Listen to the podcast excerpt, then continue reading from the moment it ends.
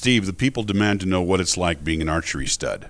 Yeah, there's. Um, I saw that question from Jeff, and um, being an archery stud is likened to um, not making the high school basketball team. Uh huh. Yeah. Hi, I'm George Tekmitchov here with Steve Elgato Grande Big cat for those who only habla es uh, anglais. Anderson, and we're back for another Easton Target podcast. Off to a good start too. Uh huh. Yeah. so according to Jeff Jenkins, when you're an archery stud, you get all the arrows you want when you want. You probably just hop and skip on over to the Hoyt factory and grab bows right off the assembly line. Yeah, right. Yeah. So I'm just gonna I'm gonna dish on some info here. One, I didn't even have arrows at World Cup final. Come That on. was your fault. yeah. Come on. So I guess I don't always get arrows when I want. True. Well, I did get mics, and I wanted them then. Um, two here. Here's a little interesting tidbit.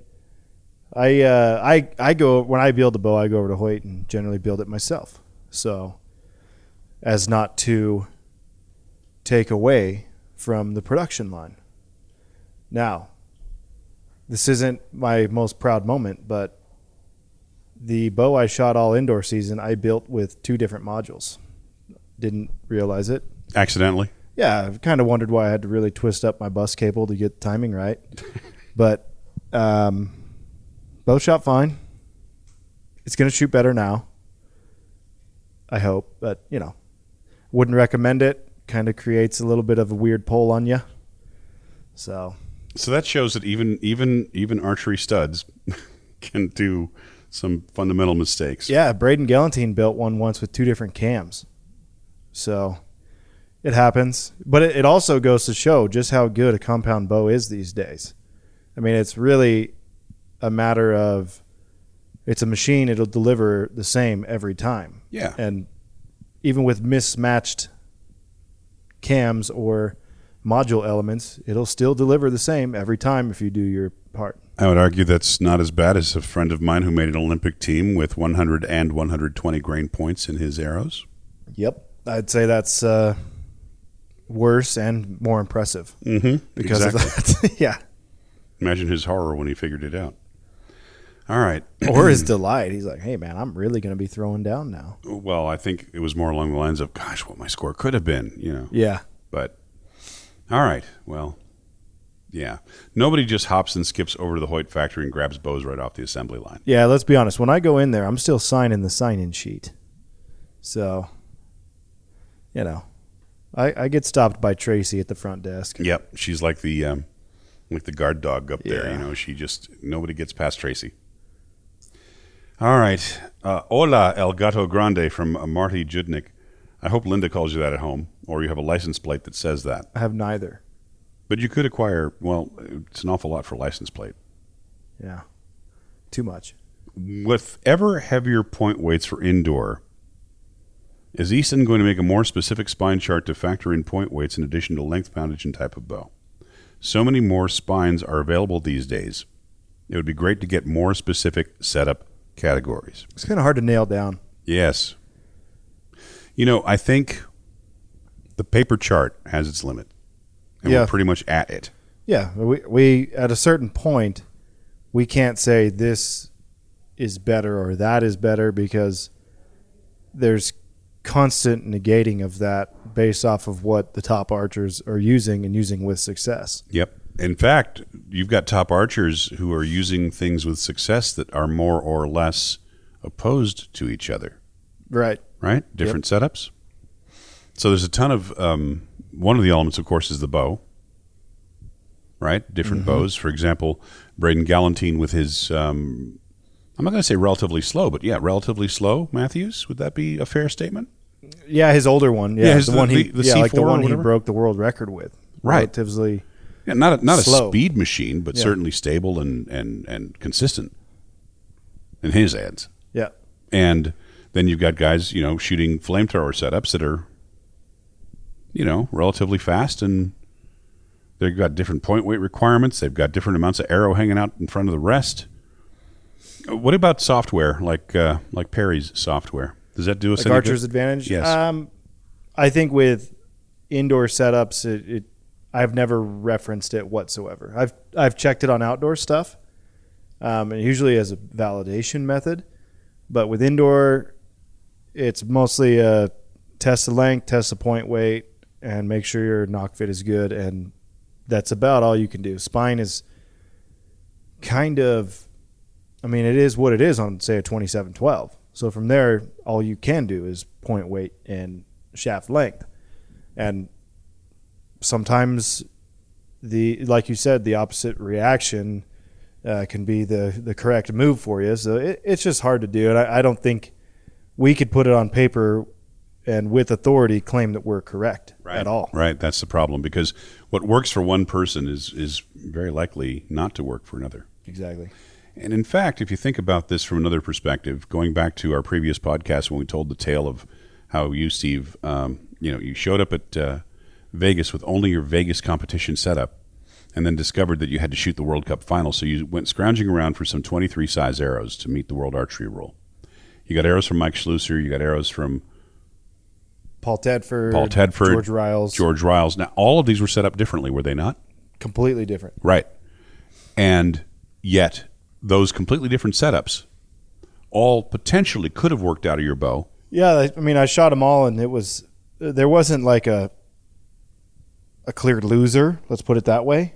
But I did feel like Mike's were Mike's were slightly better. Best fit for your scenario. Yeah, and I think it was because they were cut the shortest. But we're not talking about big differences between those yet.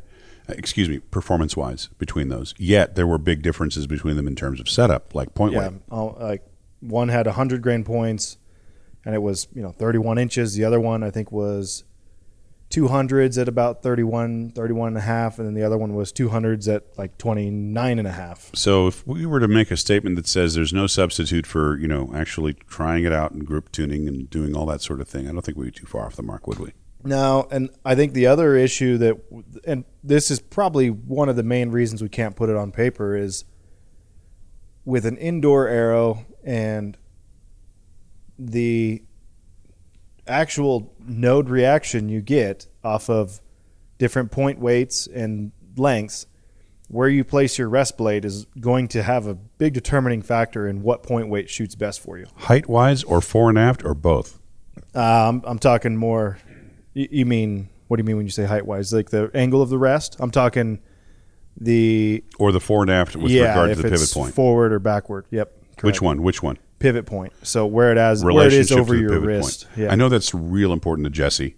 Yeah, I, I use it too. And So, also, um, you know, Kevin Wilkie. He uh, Mm-hmm. he and Jesse at the same time, I think, came up with a theory regarding that whole thing and where that needs to be. yeah, and there was uh, it was kind of an unwritten thing that dated back to when guys were shooting overdraws with regularity, and then you know Kevin threw one on a bow, started to see some good results with it, and started trying to figure out why. Him and Jesse started talking about it, came to some similar conclusions, and and they had been independently working this out, I guess, and you know that's where we are today with torque tuning, but.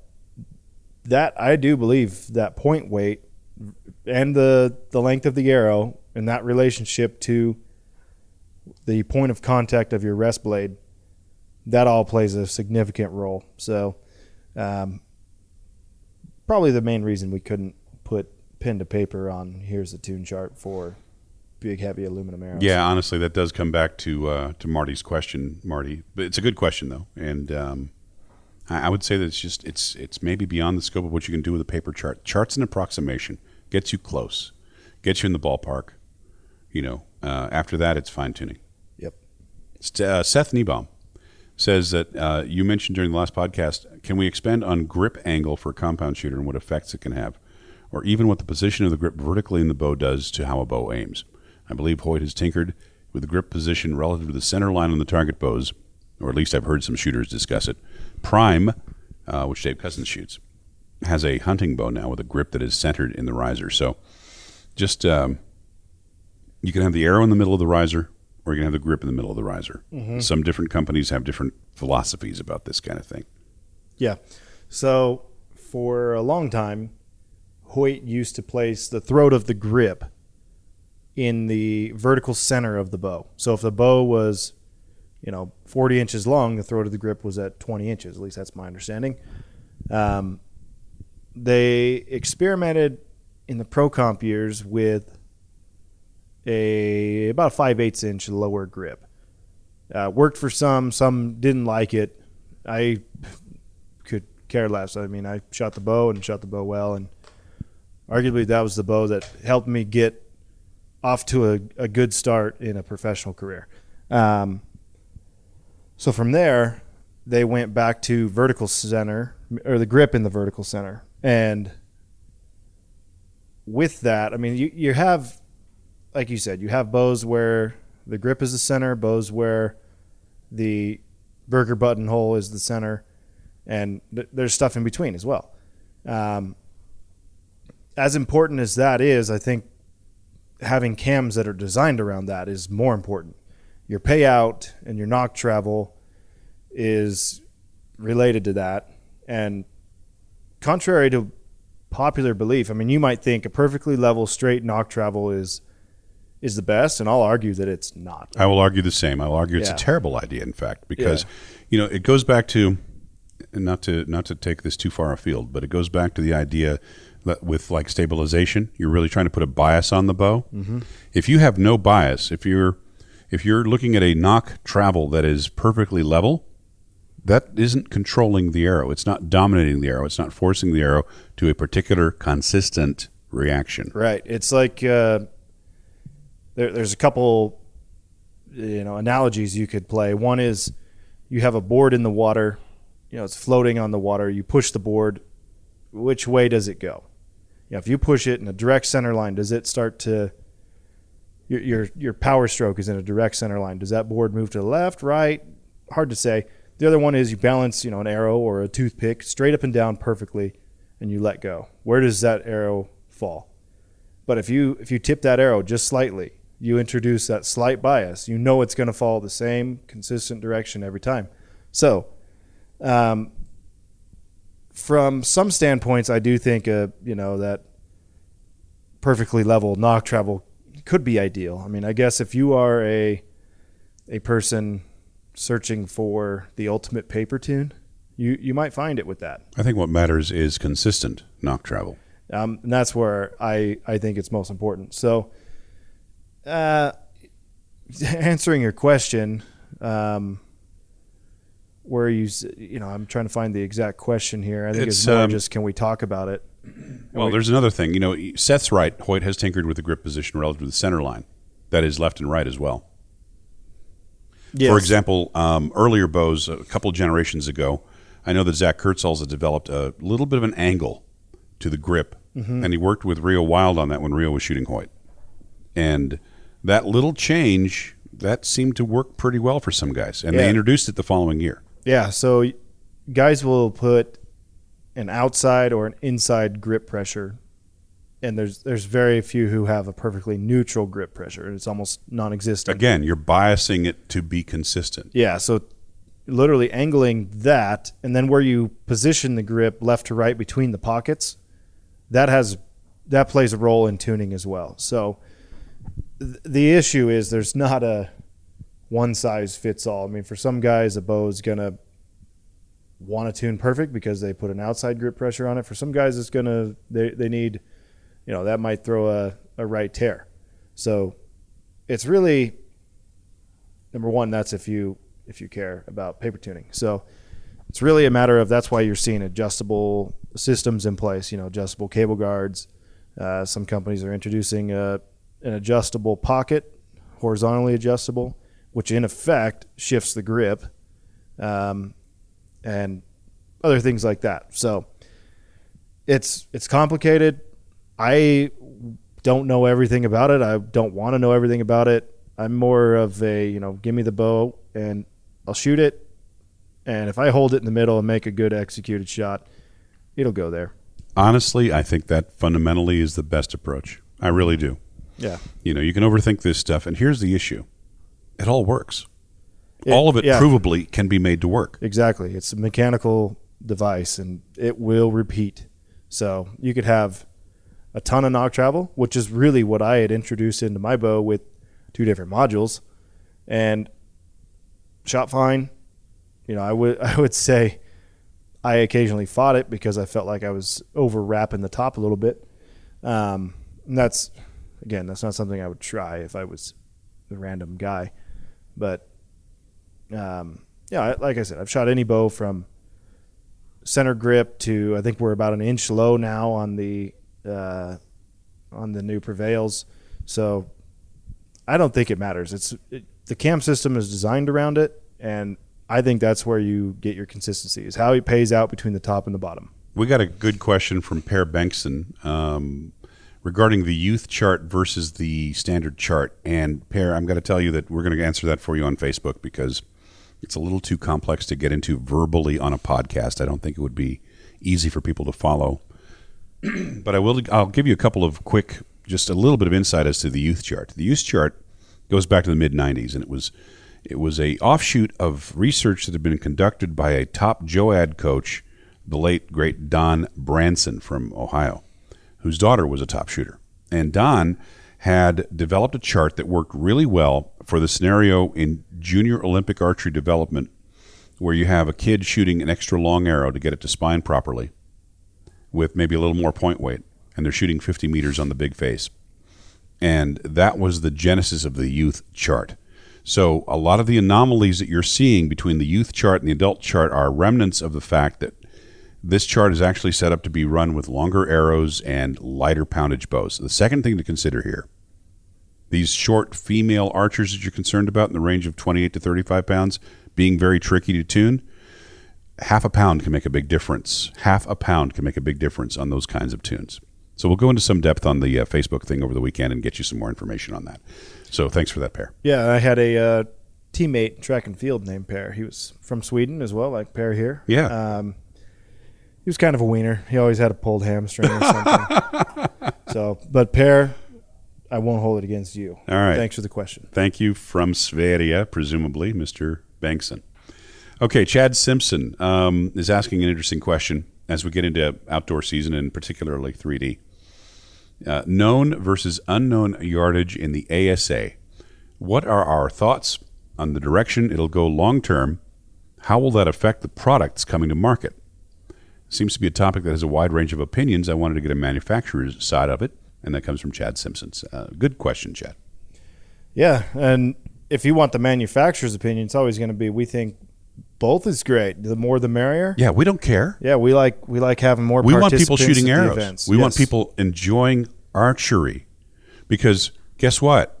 If more people enjoy archery, more arrows get sold. Yeah. So from a manufacturer standpoint, it's like somebody asked me the other day, and I think they were trying to I don't know if they were trying to make a point or not, but they're like, "What do you think of bear bow?" And I'm like, "Bear bow's great.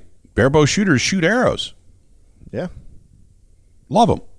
Every- So- yeah, who cares? So, from a manufacturer standpoint, that's the answer. Now, if you want the big cat's standpoint, and you want my standpoint, I'll, I'll tell you what I think. You want to go first? Sure, I, I'll go first. I think that the idea that 3D archery is hunting simulation has been a sham for many years because I don't know any animals that have vitals in the areas that are high scoring zones on a 3D animal. So don't tell me that's hunting practice, number one. Number two, um, it's great that people get out there and enjoy shooting 3D. It is fantastic sport. It's great camaraderie. It is it's good for archery. It's good for individuals. What I do want to see is people more people enjoying it. And I think quite frankly, it's it's hard to get the skills. It's hard work to get the skills. And if you want to be competitive, you've got to spend a lot of time and money.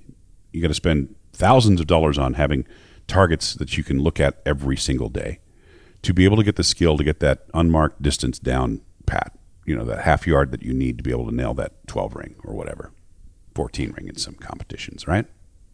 So, my personal perspective is anything that opens it up to better and more participation is a good idea. When I see Brady Ellison show up at an ASA tournament and finish mid pack with a compound bow in between recurve tournaments, I think that's good for the sport. Mm-hmm.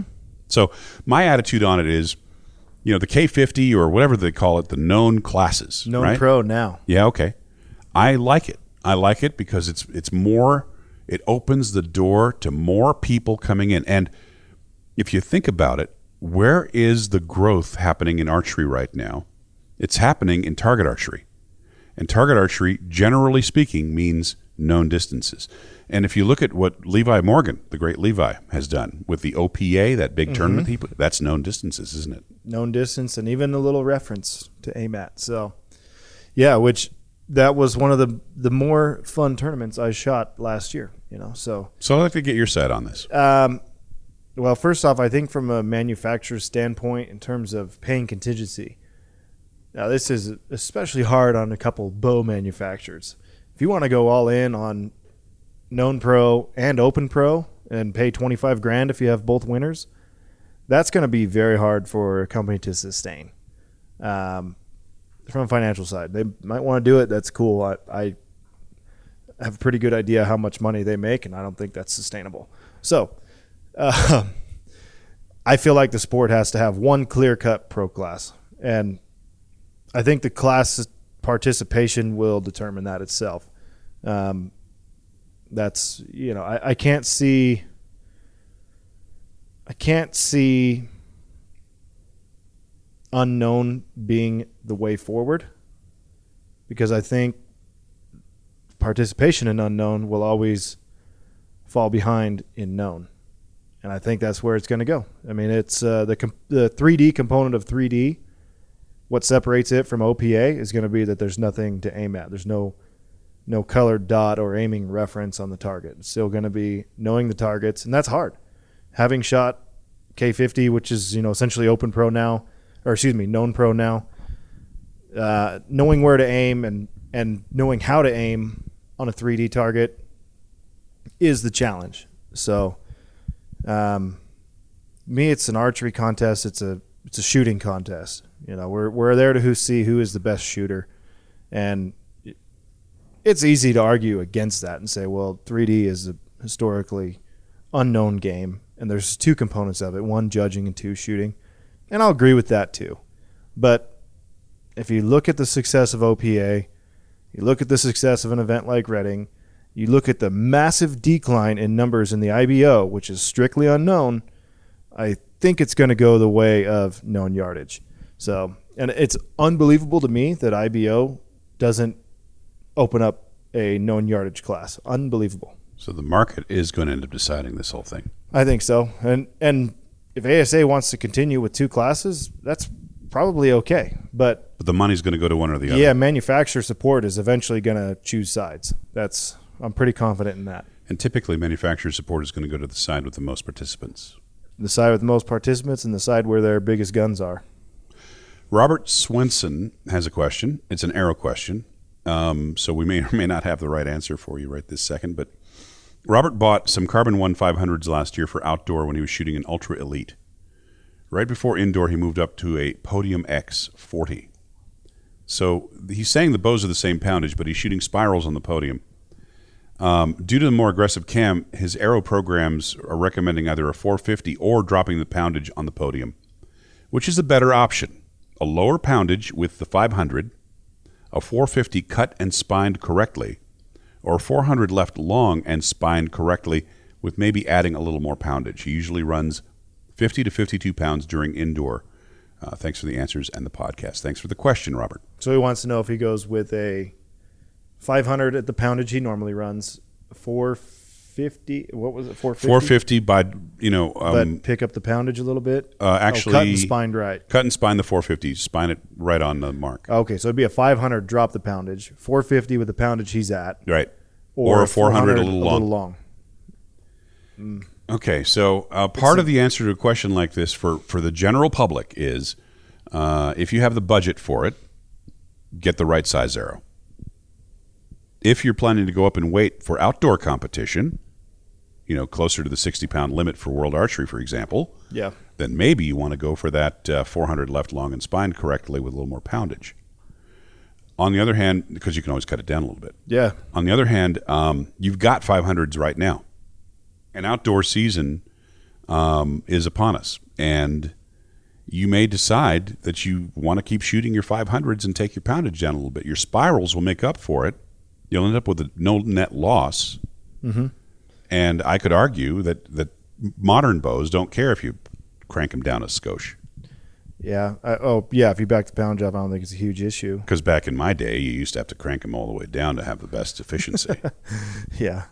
I haven't. Uh, I haven't bothered subscribing to that theory with the way the the Hoyt Pro Lock pocket works. You can back it out, and it doesn't really matter. You still have six points of contact on each limb, and holds them all in there nice and tight.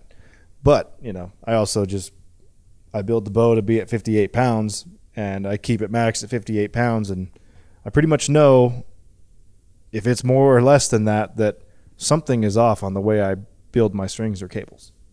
So by the time I get done mapping the boat, it all works out. Anyways, back to the Here's what I think. Yeah. And at, at the risk of being shot down by the big cat, shoot your 500s because the spiral is also going to be more demanding on you from the standpoint of staying, you know, in your anchor and lightening it up isn't going to hurt from the standpoint of your form. Yeah, that's not a that's not a bad way to start, especially because out, outdoors in the wind, you can get worn out a little quicker. Holding in the wind, trying to hold longer, essentially, um, dropping the poundage a little bit at first. Number one, it's free, and two, if you intend, you know, it'll it'll help you figure out where you're at outdoors. Uh, if you intend to crank up the poundage and try to get closer to 60, which is great if you can do it, then then go buy the the 400s. You know you're already there. But But uh, going yeah, straight going straight to 60 pounds and a and a spiral cam, yeah, that's a a little demanding. yeah. I, it and what he's got right now will work. Pull a turn off the limb bolts and shoot him for now. Hope that helps, Robert. Uh, Vinny Bleakley, our friend in Oz, has changed his stabilizer setup from Doinker and Bee Stinger on his uh, Doinker on his compound and Bee Stinger on his recurve to Z Flex stabilizers. Uh, 33, 15 for the compound, 27 and 5 inch extension, and 12s for the recurves. Uh, oh, this is just a comment. He says the Z Flex seems to fly under the radar. Seriously good value, top quality, well done. Can't rate them high enough. Well, thank you, Vinny. Glad you like them. Yeah, I, Sorry, I, th- I started reading that thinking it was a question, but I like him that was myself. a product endorsement instead. Well, I'm going to go ahead and endorse another product. You know what I think is a, a, a he says that's a seriously good value. I think it's a seriously outrageous value. The new Microflex. You know, um, that was something we did on purpose. Yeah, they're selling for like a hundred bucks for the main rod at Lancaster. Yeah, and that was a deliberate choice that we made to give up profit on that part to be able to give people a good entry level product. But it's very high quality, high end stabilizer at a very affordable price. We wanted, look, everybody, any monkey can make a seven hundred dollars stabilizer. All right. Now, I'm not telling you that the Microflex is the equivalent of a seven hundred dollars stabilizer, but it's not good for the sport for people to feel like they've got to shell out almost a thousand bucks for a stabilizer system. It's just yeah, not. by the time they get through weights and everything. So my goal with the Microflex was make an affordable stabilizer that's really good quality, and that we, you know, are proud to put the Easton name on, and that's what we've got now. And the weights will carry over to any of our other stabilizers. Yep, the well, weight so- system works. It's interchangeable. You can use the quarter twenty weights if you have those legacy weights, or you can use the five sixteenths twenty four pancake weights. It's all good. So, um, didn't mean to plug a product here, but that was I you. did. Okay. I meant to. Well, the Microflex is is going very well, and I think it's because it's got that great balance of price and performance. Yep.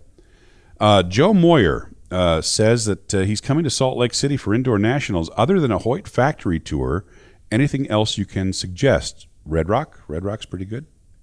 Squatters Pub. You talking restaurants? No, but he said anything else I can suggest. He said he'd love to get a look behind the scenes at Easton as well, and I'm sure we're going to set something up. Here's the problem, though. Uh, this time of year, Easton runs four 10-hour days, uh, and then a night shift for each each day of the week. But nothing on But Friday. nothing on well, not nothing, but not much on Friday. Right. Friday is the day when the maintenance crew goes out there and works on equipment and, and other stuff happens.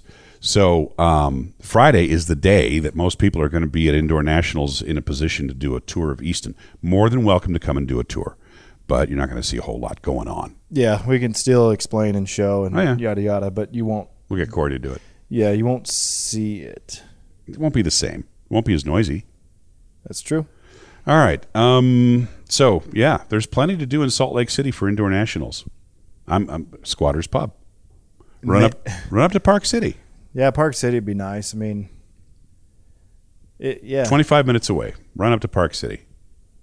That's Make what I would sh- do. Just make sure your score gets mailed in at the right time. Yeah. Speaking of mailing in scores, I, I'm not wild about the format of indoor nationals. I'm not either, but I'm also appreciative of not having to be on the road for another weekend. So, also, the level of participation is pretty good.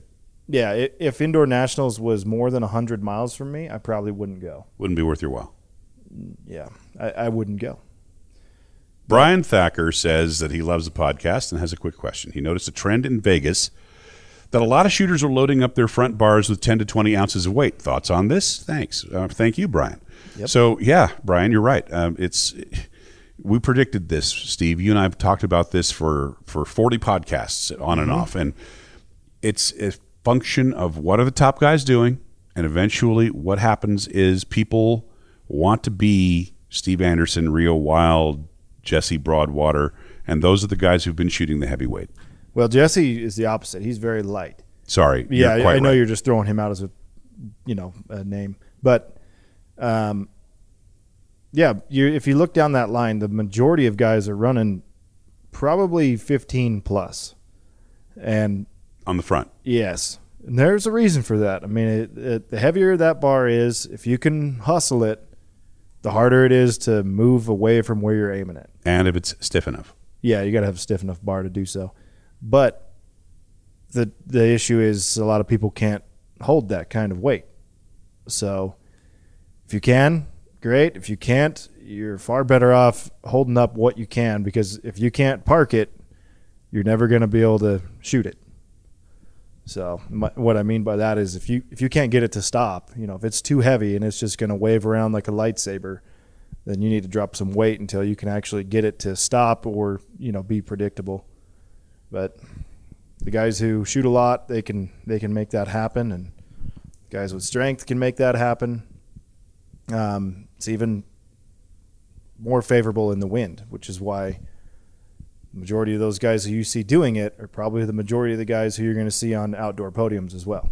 We have been tasked um, by our management with making some videos in the next few weeks, uh, Steve and I, uh, to sort of show people the cause and effect of different stabilizer options and different amounts of weight on the stabilizer.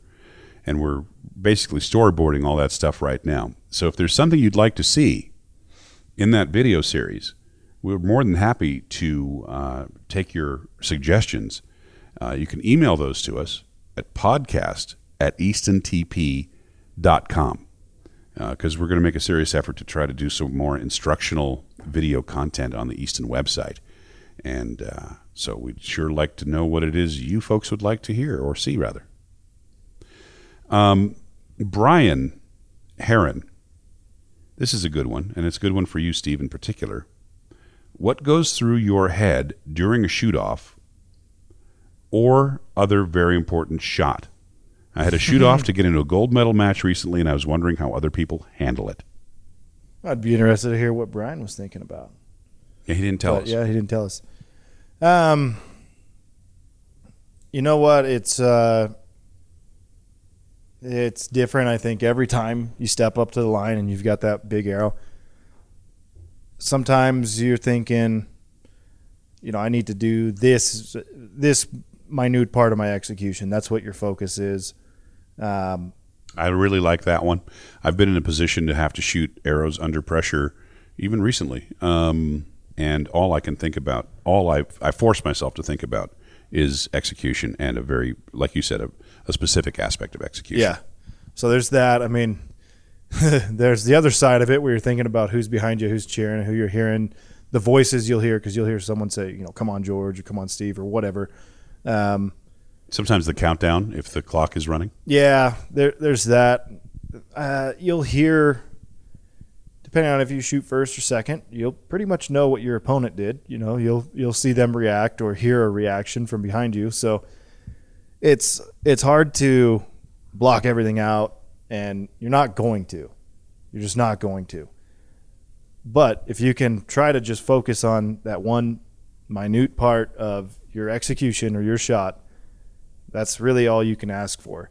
The other thing I try to think is don't over aim. I mean, I can step up on a Vegas face or a FITA face, and without thinking about it, I can shoot three inside out X's. You know, but then when I'm sitting there trying, which it's good to at your local club grab some people and do some one arrow shoot offs with regularity. Exactly. Um, and when I'm trying, it, it just gets harder, and I'll shoot huge tens or nines. You know, so it's uh, the last thing you want to do is over aim and try to be too precise. You kind of just want to make a normal feeling shot. Try to keep the tempo normal. Um, depending on if you got 40 seconds or 20, you know, let down if it feels bad.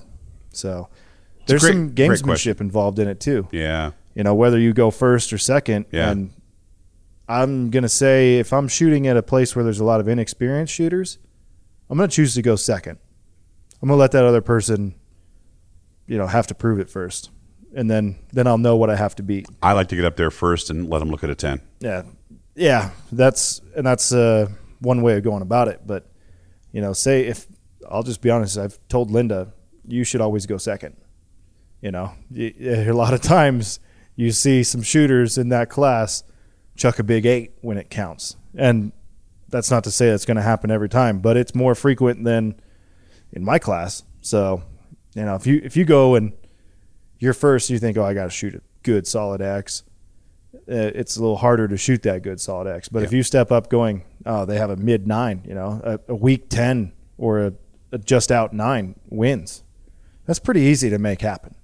So some gamesmanship involved, and it depends on where you're at and who you're shooting against. And let me pick up on something that Steve mentioned a moment ago, Bradley, and that is that um, you need to practice this. You can't just step up there and you know expect to perform the way you want to. You need to practice it. So, one suggestion I have is something I do myself, which is I conclude every single practice session with one shoot off arrow. It's a good idea. and I, I you know I call it a shoot off arrow in my head, and I execute it like a shoot off arrow. And you know you try to visualize the scenario. You, now that you've been in it, now that you've been in this situation, you can visualize it much more readily. Mm-hmm. So that's a suggestion. Yep. And there's going back to the gamesmanship for a minute. I watched some guys, some very top level shooters in Nîmes, see how they would handle one arrow shoot off because historically I haven't been great in them. Um, I picked up a little something, and I did exactly what this guy had done in my next one arrow shoot off, and it worked for me. You know, I think it uh, changed the scenery just enough for my opponent and gave me the the right tempo and rhythm to make my shot work the best as well. So that's all Okay. I'm going to say. Well, I think that uh, was a good, simple question that led to some good conversation, Briley, and we thank you for it. Russ Sharman. From my home club, Oh yeah. yeah, Okay. Nampa, Idaho, Nampa Bow Chiefs. Okay. Russ Sharman is asking Redding arrow choice. Not the fat boys, Russ. Don't do the fat boys. 28 inch draw, 55 pounds, AC Pro Field 420s Yes. with 120 grain point or Fat Boy 400s No. with 80 or 100 grain points. Redding is too windy Is historically. he going to be able to get Super Drive 23s in time for Redding? Uh, potentially, yeah. Yeah, but the AC Pro will still kick its butt. Yeah, I, I don't Pro want field. diameter when I'm at the top of the canyon shooting 63 yards at some bears. and Shoot your pro fields, Russ. Yeah, there's enough. There's enough wind at Redding that a a breath of wind on an 80 yard target is really going to move that fat boy. And Russ says, Hi, Steve. Tried to say hi to you at Vegas, but always missed my opportunity. So it's funny, you know. Um, I was just talking to Bob Destin today uh, from BCY. Bob, and um, it, was, it occurred to me I've seen Bob at three different events and just been able to wave at him, right?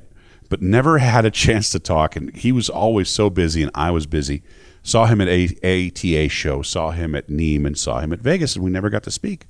And That's I picked up the is. phone, and there he was. But go figure. Anyway, yeah, one of those things. Matt Hooper. Uh, Matt's a podcast fan. Thank you, Matt. He's shooting carbon ones for some outdoor target, and he hunts with carbon Injexions. They seem to be similar shafts. I heard Deep Six will be phased out. Any truth to this? Can carbon ones use Deep Six components? Thanks. Uh, no, no truth to that. Deep Six, in fact, is expanding and, and getting more popular. More broadhead companies are making Deep, Deep Six broadheads, and it's a big deal. I wonder Um, if that's because we changed the nomenclature to four millimeter. If people have yeah, that you know that that could be you know that whole four millimeter, five millimeter, six millimeter yeah, uh, nomenclature, but deep six is its own deal, and you know. and deep six is four millimeter. S- sorry about that. but- yeah, yeah, um, can carbon ones use deep six components? They can. They can. I didn't know that. Well, could. I- yeah, I guess they can. Sure, they can. Like a hit insert kind of thing. Yeah, essentially, yeah. Okay, so there you go. Um, carbon one's a pretty strong arrow. I, I, you know, your Injexion is actually more suited to hunting, Yeah, but um, yeah, so that does work. Uh, Linda Kozla, uh, Kozakevsky asks, "What's the best type of fletching to use, feathers or vanes for an indoor setup? What would you suggest for a new outdoor target archer to use for an outdoor arrow setup?" So, Lindsay, um, you didn't specify compound or recurve, but I will tell you that in general, indoors, feathers are more forgiving, Vanes hold up better over time. yeah. If you're recurve, it's feathers. Yes. If you're shooting indoors with a recurve and you are in a position, forgive me for putting it this way, but if you're in a position to ask this question, you're going to be better off with feathers. Now, if you're a top level shooter, you're going to probably be shooting your outdoor arrows with spin wings on them. So that's a whole different ballgame. But, um, and that's if you're a recurve shooter. If you're a compound shooter, again, I think feathers might be the answer if you're in a position to really, you know, need to know this kind of thing. Outdoors, um, vanes over feathers.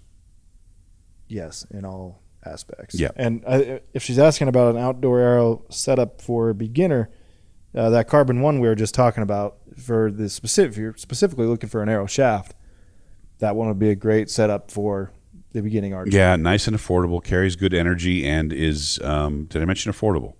Yeah, has a smaller diameter. It's Yeah. not it's not big at all. It'd Yeah.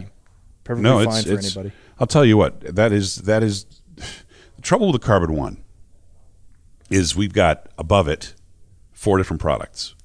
But for a lot of companies, a Carbon One would be a flagship arrow. Yeah, You know, that's true. Uh, Sterling, who's a regular, uh, why do compounds and traditional bows have different types of sights? What if he's talking about the actual sight reticle or you know a pin versus uh, say a tunnel or Yeah, because it is kind of a tough question um, without a little more context. But let's just say that um, Sterling's asking about the the scope on a compound as an example. You know, compound is an aiming sport. Compound is is more of an aiming sport and less of an execution sport. Naturally, execution matters, but with the ability to focus on the target and see what you want to see um, the advantage of the scope is there for the compound shooter for precision aiming. For traditional shooters, well, serious traditional bows don't have any sight at all. Of course, they're, you know they're using point of aim or they're using some other string walking method, you know, something along those lines. But for um, for recurve bows, we can't have magnification. We can't have a rear sight, and so we we keep that front sight simple, and we focus on execution. So hopefully that more or less covers what you're looking for there, Sterling. Uh, Steve Snyder, peep twist exclamation point multiple times. The strings exclamation point multiple times. it actually says the stings. Yeah, I noticed, but I, I figured I'd side edit that. yeah. It's all good. I knew what he meant. Yeah, I'm buying twist like Dorothy in Kansas, and I'm tired of tapping. okay. that's all he said. Yeah. So, uh, what are tips for peep twist or dealing with it? Um, We one, have talked one about this buy before. good strings. Buy Find a good strings, reputable builder. Break not in. the cheapest guy. Break them in. Yeah, take about 50 shots. Any adjustments you need to make, make them from the bottom cam. Shoot them a few times to let those adjustments take place. Actually, move their way through the string. Uh, and then adjust more from the bottom cam again, if necessary. And shoot some more again. And once you get it squared away, get your peep, or excuse me, your D loop positioned where it needs to be, meaning around the string. And uh, shoot it a little bit, and it should be fine. That's if you have a good well built string right. and, and you don't have something served backwards. Michael Tolsflud says uh, peep height, having trouble getting it in a perfect spot for close and longer ranges. You got to Yeah. float your anchor a little bit, don't you? Yeah, a lot of people have this problem. So especially somewhere like Redding, you know, where which is really funny because there are two shots over there are six shots total over 63 yards at Redding, but people will spend probably 60% of their time practicing those shots 80 yards, 100 yards. I think Tim Gillingham only practices at 100 yards for Redding. he's he's always making the comment. And Tim and I usually shoot in the same group, and he's always making the comment, "I hit this son of a bee, you know, 10 out of 10 times at 101 yards. I come here and." He's always really excited to jump on the line and be the first to shoot, and he doesn't watch the wind. So it, it's good stuff. But Tim's probably one of the most fun guys to shoot with. Anyhow, um, my getting back to the peep height thing, you you should set your peep height for where the majority of your shots are going to be taking place. So throw away outliers like 104 for Redding and get get those out of there and your average comes to about 55 or excuse me, I think it's 48 yards, something like that. So I pretty much roll in there with my same outdoor setup, which is, you know, a comfortable peep height for 50 meters. People don't always understand how to set this. So get your bow sighted in at 50 meters. And if you feel like you're scrunched or you're stretching, adjust the peep up or down, and you're, you're going to have to sight in again. But it's not going to move you that much. The scope's not going to move that much to the point where now you feel like the peep's way off again. So uh, do that one time. Um, for me personally, I'd much rather be scrunched and uncomfortable on the short stuff because those are generally easier shots, and more comfortable on the stuff longer. So, yeah, my anchor might have to float just a touch at say a hundred yard shot, but again, I make two of those the whole time at Redding. Mhm. They aren't worth more if you hit them. You know, I can promise you that. I've hit like seven out of eight the last four years, and I still got the same amount of points for those as I did for hitting the four yard butterfly. which is something to keep in mind in field archery. Most people give up more arrows, more points on the bunnies than they give up on longer shots. Yeah, in World Field, 100%. Um, so set your peep height accordingly. Um, set it around the average distance you're going to be shooting. And if you're going to be uncomfortable somewhere, make that uncomfortability on your shorter shots.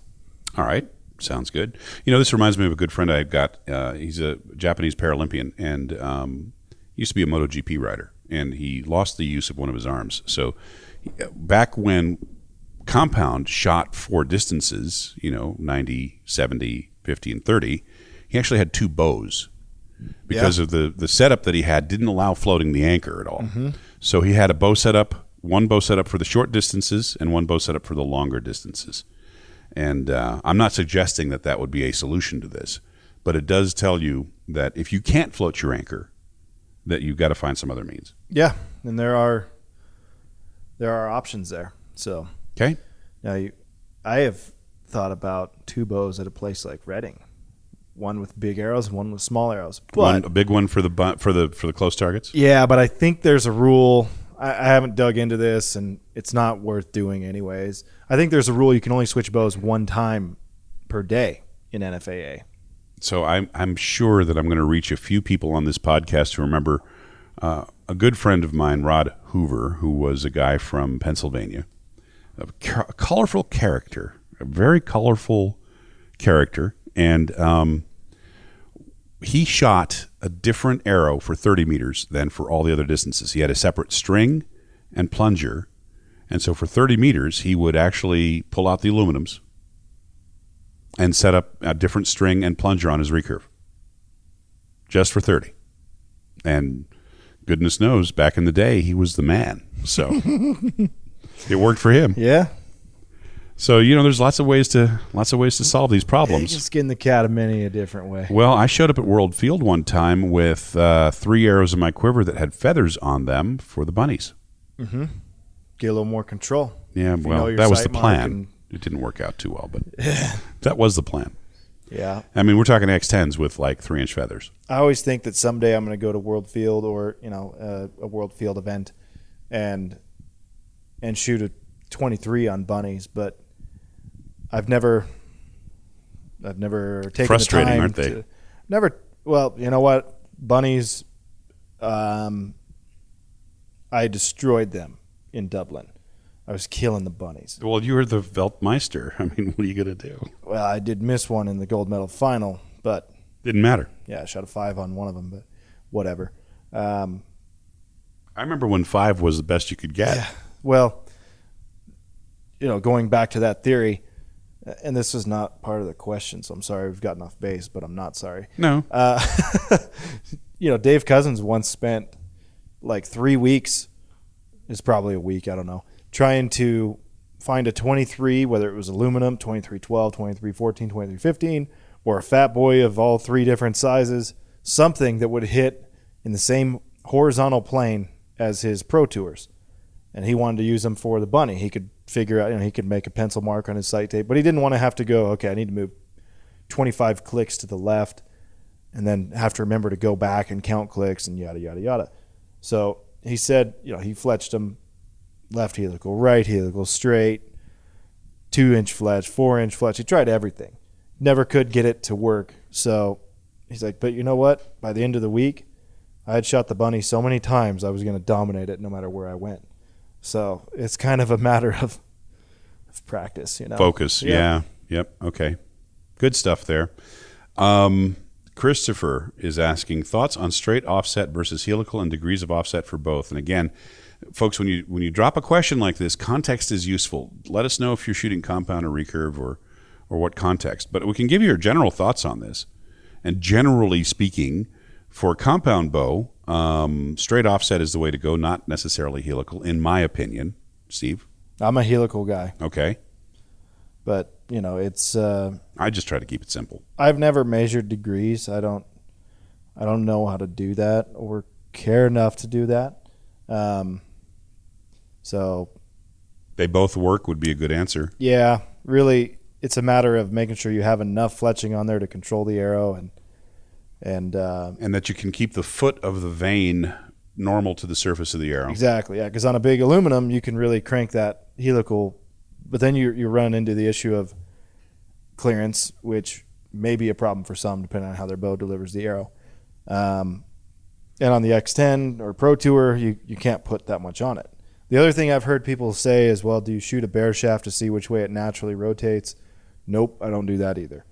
On an indoor shaft, I do a left helical, and on an outdoor shaft, I do a left helical because that's the clamp I own. On an indoor, I do a left helical because it gives me more clearance over my finger and cables, and I've said that a few times on here. But um, yeah, I'm not I'm not looking for a natural rotation of the shaft because one might go right and the other one might go left. I don't know. You know, maybe maybe they'll all spin naturally to the right. Um, How would you know? Well, you'd shoot it at such a close range that you could try to identify which way it was clocking, and then you'd move back a little bit and see if you could further tell. But it's uh, it's hard. I, I I don't know. I'm, I'm I'm putting that in the voodoo bucket. I don't think it matters. There are a lot of people who who ask me if if that matters, and I think there's a lot of people who subscribe to it, and a lot of those people I beat on a regular basis. There you go. okay. Tony Millsap is asking, what's the best fletching for X10s? Uh, arguably, Tony, um, and, and we're talking for outdoor, um, it's going to be some kind of a mylar vane, curled mylar vane, whether it's a spin wing, uh, one of Brady Ellison's spider vanes. Uh, what are those things that I shoot? You know the ones, the the ones that Dayon Sitar makes. That's the spider vane. It is now. I'm, I'm shooting the ones that were in between. I can't remember because I'm too lazy to refletch. Um, Uh, whatever. It doesn't. XS wings. XS wings. wings, yep. Uh, I've seen people do well with Gas Pro vanes. I think Gas Pro and Ellie vanes. You better be on your. You better be on your game to make those work right, because they they really don't steer as much as a spin wing. And I'm just going to point back to one fact: if the Koreans found something better, they'd be using it, and they're using spin wings, and that's all I'm going to say about that. Brady's doing great with those spider vanes, though. yeah. Um, Harrison is asking our thoughts on the new FMJ match arrows. Ooh, shiny. No, the FMJ match is an arrow that's designed for basically great durability and accuracy. It's a great arrow in a Stramit target butt, or if you're shooting a straw bale or something like that. Something something something non-modern. Ten test, Edgerton mats, Yep. uh, Stramit, all of those 14th century target materials. The FMJ match is designed to handle. Mm-hmm. Pulls easy. Doesn't sand down like a carbon arrow would. Yep, any carbon arrow. Yeah. and uh, you know relatively very safe and uh, very accurate. Spine around the shaft in those things is awesome because of the Yeah. synergy of the materials. Yeah, the aluminum nature there is- Yeah. really helps. And uh, the last question for the uh, for the Facebook page here is George Clark with also the most cryptic question X27 setup. Well, that's all it says. That's all it says. And I'll tell you this, George Tekmitchov and Clark. You can cut it from the front, you can cut it from the back, but don't cut it from the middle. There you go. I like that one. Don't cut it from the middle. Nah, uh, X27 setup. Um, don't don't cut it shorter than 31 inches to start. Try a 250 or a 300. 90 percent of people are going to fall in uh, into one of those two point weights and longer than thirty one. And give it a, a good size vane, four inch plastic vane or a four inch feather. After the last podcast uh, at podcast.eastontp.com, we got a follow up question from, or comment really, from Robert Stockton. Um, two important parts we missed when we talked about Vegas in the last podcast. Uh, good music in the arena. Okay. Um, well, World Archery had a producer to do the music, so thank you for. I'm sure that they'll be thankful to hear that. That's not a that's not something that it, it goes unnoticed, but it's not. Um, you know, it's it's it's not, not something we talk about, but it doesn't go unnoticed. What I should say, because in Nîmes, they played the song from the Disney movie Moana, which is a very you know Disney type song, very. You know, the French always pick some weird stuff. Yeah, the next one, you almost just gave our podcast an explicit. I said stuff. Right. The next song was like a screamo emo song, and uh, I thought it was really odd. But you know, Yes. that's always that's Nîmes. And So they play it over and over again.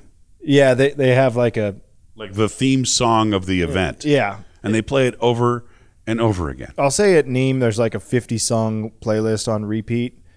In Shanghai two years ago, I think they had eight songs repeat, and about three of them were were country music songs that weren't good.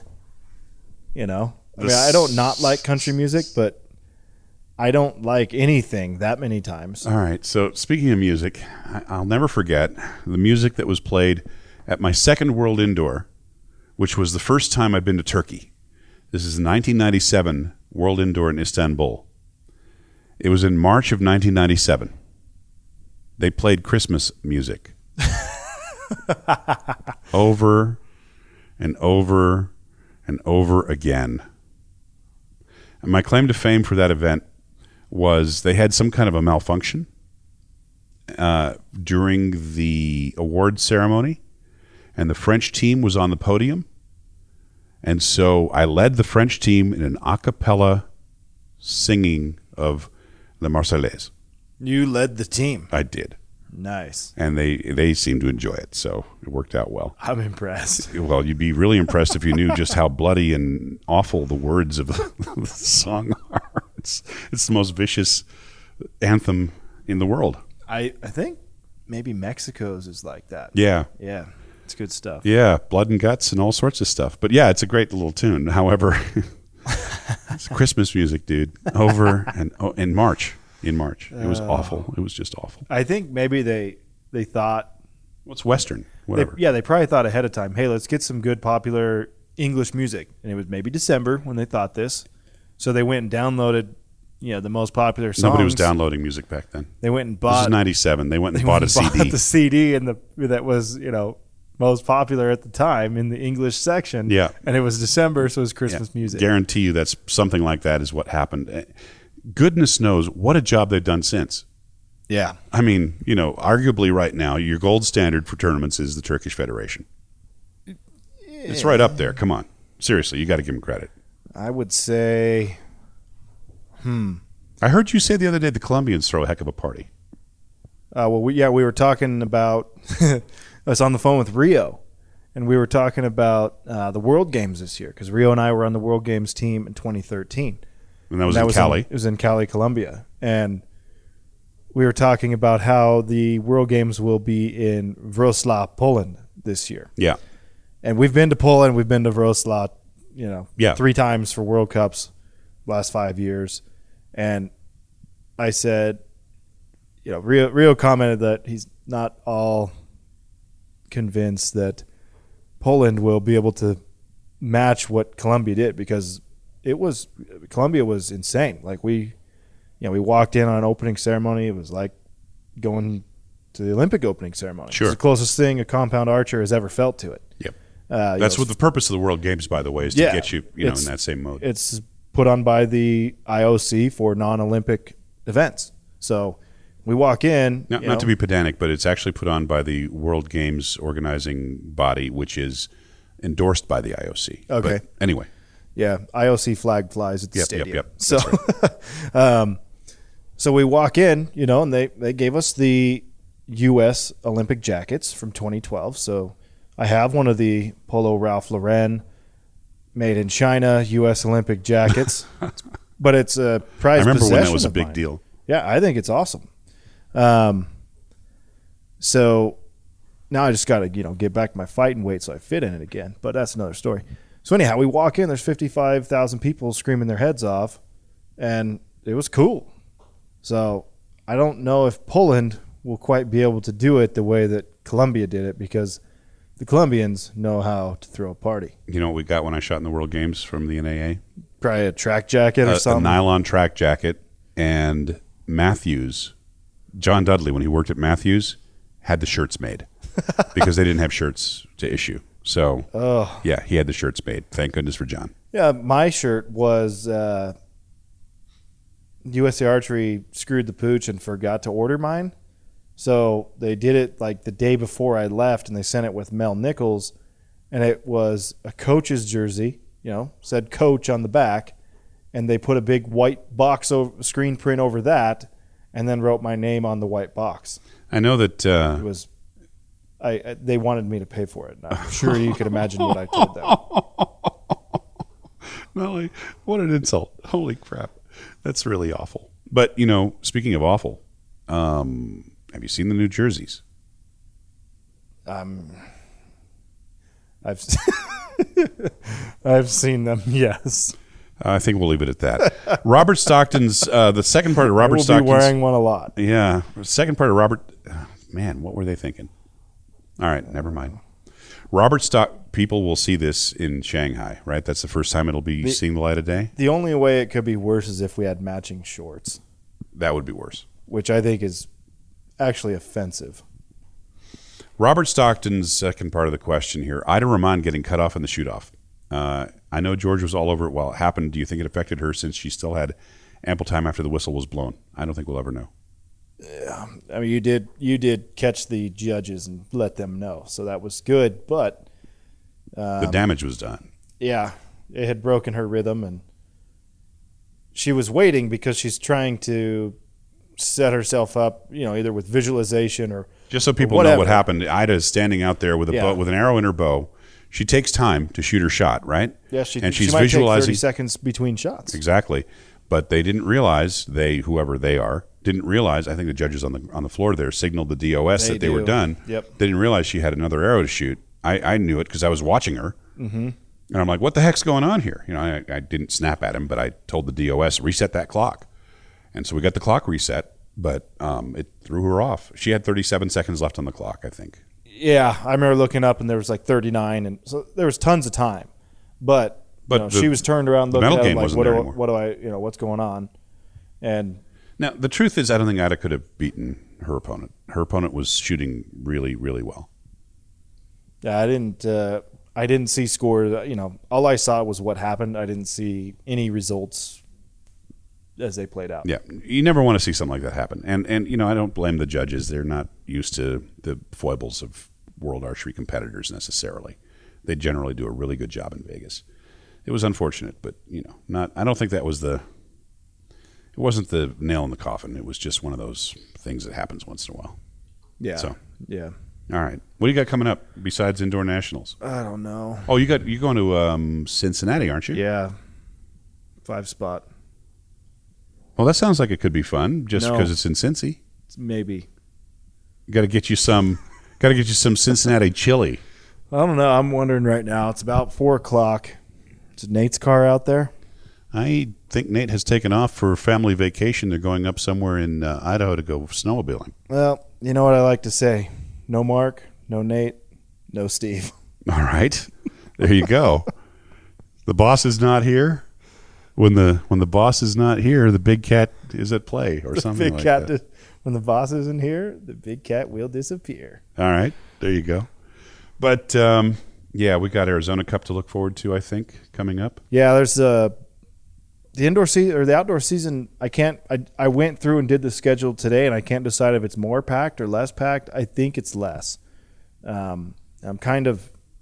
I'm looking forward to it. It's going to be 60 Fahrenheit here tomorrow. I'm pulling the interceptor out of the garage. Yeah, I'm gonna go shoot my shotgun a little bit. Ooh, There's a there's a local event, so I'm gonna go. My my my dad's gonna be in town, and people probably don't know. this. My brother was like a super legit sporting clays competitor when he was younger. My dad was legit, and um, I decided to buy a shotgun here a couple months ago, and something else to do, and uh, they've both kind of gotten back into it since then as well. So we're gonna go it, I mean, it's it's a fun shoot. It's a fun event.